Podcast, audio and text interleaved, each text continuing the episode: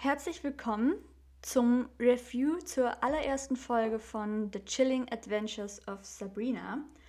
Heute, wie gesagt, gibt es das Review, also meine Meinung zu der allerersten Episode, denn heute ist der fünfundzwanzigste September und gestern, also am vierundzwanzigsten September, habe ich die allererste Folge angefangen zu gucken. Und wie gesagt, gestern ging auch dieses Podcast-Projekt hier los. Wer nochmal genau wissen möchte, um was es in diesem Podcast geht, hört sich am besten den Trailer an und liest sich auch nochmal die Beschreibung von diesem Podcast durch. Das hier ist jetzt, wie gesagt, das Review zu der allerersten Folge und ich werde jetzt einfach mal frei aus meinen Erinnerungen heraus erzählen, wie ich das Ganze so fand und um was es eigentlich in der ersten Folge ging. Ich habe mir keine Notizen gemacht. Ich werde das Ganze die nächsten Tage, wo dieses Podcast-Projekt stattfindet, auch weiterhin so machen, dass ich einfach aus meiner Erinnerung heraus erzähle, an was ich mich noch so erinnere und wie ich das Ganze eben fand. Und genau, das hier wird so jetzt mein kleines Projekt für die nächsten paar Wochen. Und wenn ihr euch das Ganze anhören wollt, dann bleibt einfach dran. Fangen wir einfach mal ganz am Anfang an. In The Chilling Adventures of Sabrina, besser gesagt im ersten Kapitel namens Familientreffen, war glaube ich der deutsche Titel dafür, oder Familienangelegenheiten, irgendwie so, ähm, geht es um Sabrina, die zum einen halb Mensch und halb Hexe ist. Und Sabrina steht vor einer großen Entscheidung, denn sie hat bald ihren sechzehnten Geburtstag und an ihrem sechzehnten Geburtstag muss sie sich für eine Seite entscheiden. Ich habe das Ganze nicht wirklich verstanden, wie das jetzt gemeint ist. Allerdings geht es einfach darum, dass Sabrina ihren Namen an Satan überreichen soll, also sie soll in Satans Buch ihren Namen reinschreiben und überreicht somit ihre Seele und ihren Körper an Satan, also an den Teufel. Ähm, sie hat allerdings aufgrund dessen, dass sie halb Hexe und halb Mensch ist, die Entscheidung, ob sie eher auf die dunkle Seite gehen möchte, also ihren Namen eben in das Buch schreibt, oder ob sie das eben nicht tut. Denn ähm, sie ist ja auch halb Mensch und kann auch einfach auf die Seite des Lichts wechseln, also in die Menschenwelt. Ähm, allerdings wird sie von ihren beiden Tanten regelrecht äh, dazu verdonnert eigentlich, dass man ja als Hexe seinen Namen in das Buch von Satan reinschreibt und nicht wirklich eine Option dabei hat, das jetzt nicht zu tun. Ähm, genau, und das ist so die Handlung von der allerersten Episode, dass eben Sabrina diese Entscheidung treffen muss und es gibt dadurch auch einige Probleme. Und ganz am Anfang wird zum Beispiel eine Lehrerin von Sabrina, die Missus Wardwell, von einem unbekannten Mädchen angegriffen. Also es kommt zu einem fast Autounfall, wo diese Lehrerin eben ein Mädchen, das mitten auf der Straße steht, fast anfährt und sie nimmt dann halt das Mädchen mit zu sich nach Hause, weil sie denkt, es handelt sich um ein Mädchen, das sich irgendwie verlaufen hat oder verwirrt ist oder, keine Ahnung, wurde entführt und entkam ihren Entführern und so. Und in Wirklichkeit handelt es sich dabei aber um das pure Böse.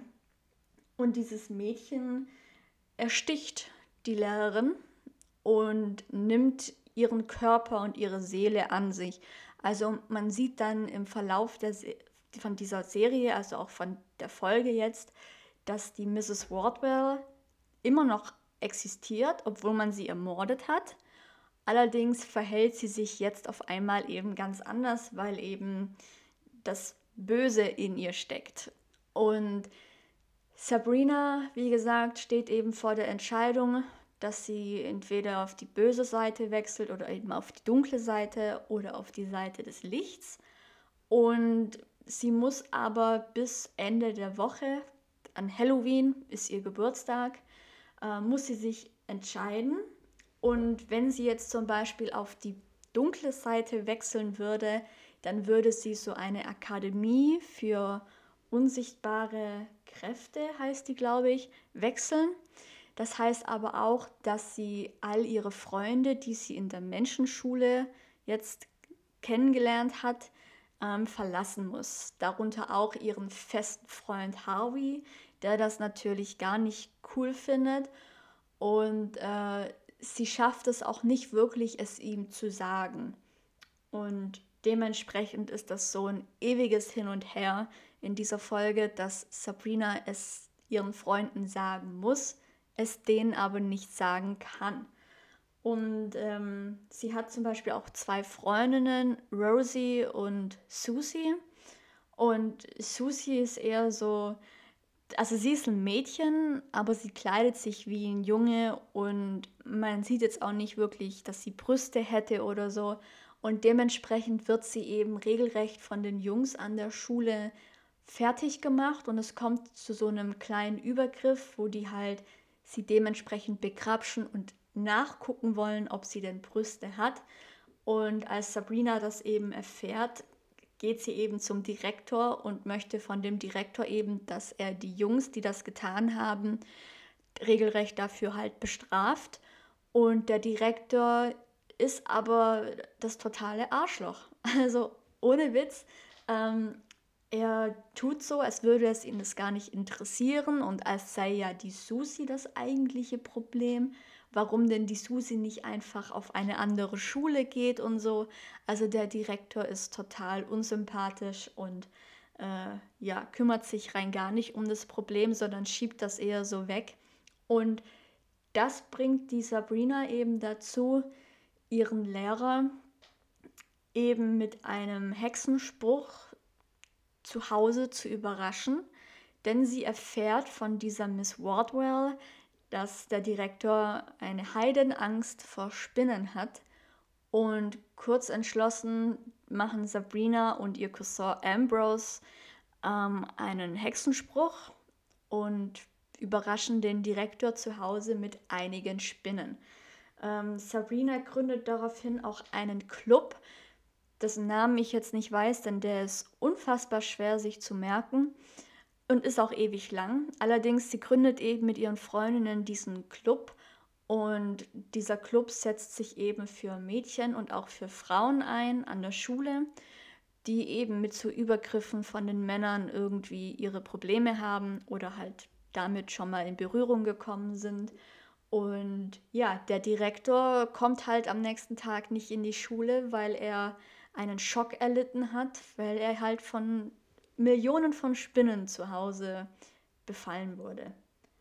Und äh, ja, nachdem sie dann den Club gegründet haben, gibt es bei der Sabrina zu Hause ein paar Probleme, weil sie sich halt immer noch nicht entscheiden konnte, so was sie eigentlich will. Und sie muss es ja noch ihren Freunden erzählen, dass sie bis Ende der Woche dann gar nicht mehr in diese Schule gehen wird und auch umziehen wird, so gesehen.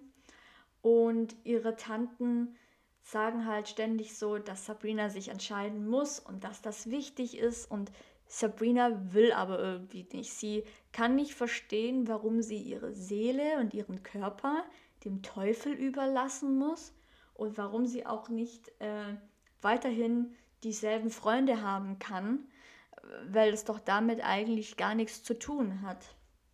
Und das sorgt eben für einige Probleme. Auf der anderen Seite braucht Sabrina auch noch einen Begleiter. Also ihr könnt euch diesen Begleiter so vorstellen, dass das Kobolde sind, die die Gestalt von einem Tier angenommen haben, was den Hexen dienen wird. Und sie hat eben ein Buch bekommen von ihrer Tante äh, und in diesem Buch sind lauter Bilder von irgendwelchen Tieren drin, wie zum Beispiel einem Igel, einem Raben und einem Hund. Ich glaube, ein Rabe war auch mit dabei. Und sie soll sich aus dem Buch eben einen Begleiter heraussuchen.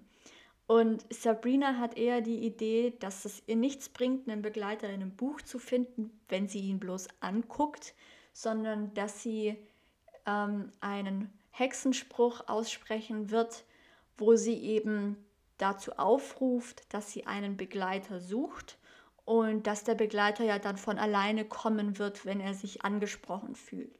Und das macht sie auch im Wald. Allerdings läuft das nicht so ganz, wie sie sich vorgestellt hat, denn dort tauchen drei Hexen auf, die sie verfluchen. Wobei das eher an Mobbing grenzt, was dort im Wald passiert, weil die Hexen Sabrina nicht auf der Akademie haben wollen, weil sie ja halb Mensch, halb Hexe ist und dementsprechend keine volle Hexe und deswegen auch nichts auf dieser Akademie verloren hat. Und dementsprechend verfluchen sie Sabrina mit einem Blutfluch und äh, ja... Sabrina muss darauf eben den Blutfluch von sich waschen, aber das Ganze funktioniert halt auch nicht so wirklich gut. Also sie braucht dann tatsächlich am Ende von der Folge auch die Hilfe von ihrer Tante, um diesen Fluch loszuwerden, denn so ein Fluch bleibt für ein paar Wochen tatsächlich vorhanden. Aber ja, ähm... so viel dazu. Also auch Sabrina hat Probleme mit Mobbing, auch wenn das Mobbing eher von anderen Hexen ausgeht als von Menschen. Nicht so wie bei Susie jetzt. Und am selben Abend äh, taucht aber tatsächlich der Begleiter auf. Und hier kommt jetzt die Stelle in der Serie, wo ich die Reaktion von Sabrina überhaupt nicht verstanden habe. Also ich musste in dem Moment echt so heftig lachen, weil das absolut keinen Sinn ergeben hat. Also stellt euch vor, Sabrina kommt wieder nach Hause und sie wohnt ja auf diesem Friedhof, weil ihre Tanten haben ein Bestattungsinstitut und wohnen halt direkt auf dem Friedhof.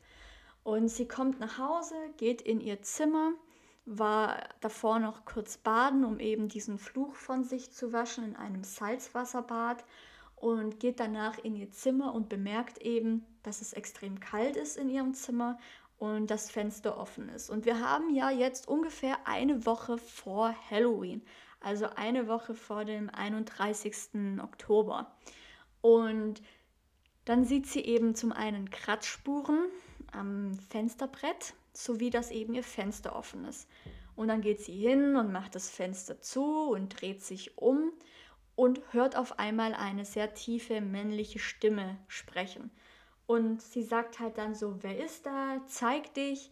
Und dann sieht man eben, wie aus ihrem Kleiderschrank an der Ecke oben ein Geist erscheint oder ein Monster oder was auch immer. Also irgendwie so eine dunkle Gestalt mit leuchtenden Augen und langen Armen und Fingern und so.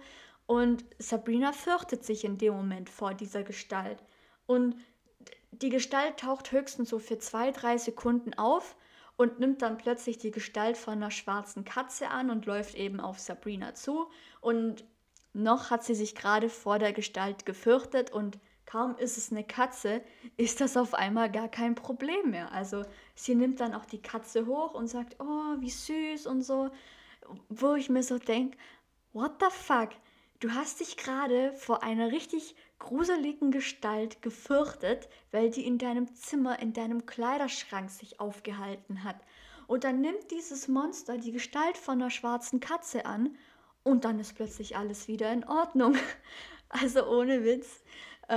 Ich weiß nicht, wenn ihr die Serie auch geguckt habt oder diese Folge geguckt habt, ob es euch in dem Moment genauso ging, aber das ist mir so richtig hart aufgefallen und ich konnte diese Reaktion einfach gar nicht nachvollziehen. Also ich meine, ich glaube, das muss man auch nicht nachvollziehen, weil es einfach nur dumm ist in dem Moment, weil wie gesagt, im ersten Moment ist das ein Monster, sie hat Angst vor dem Wesen.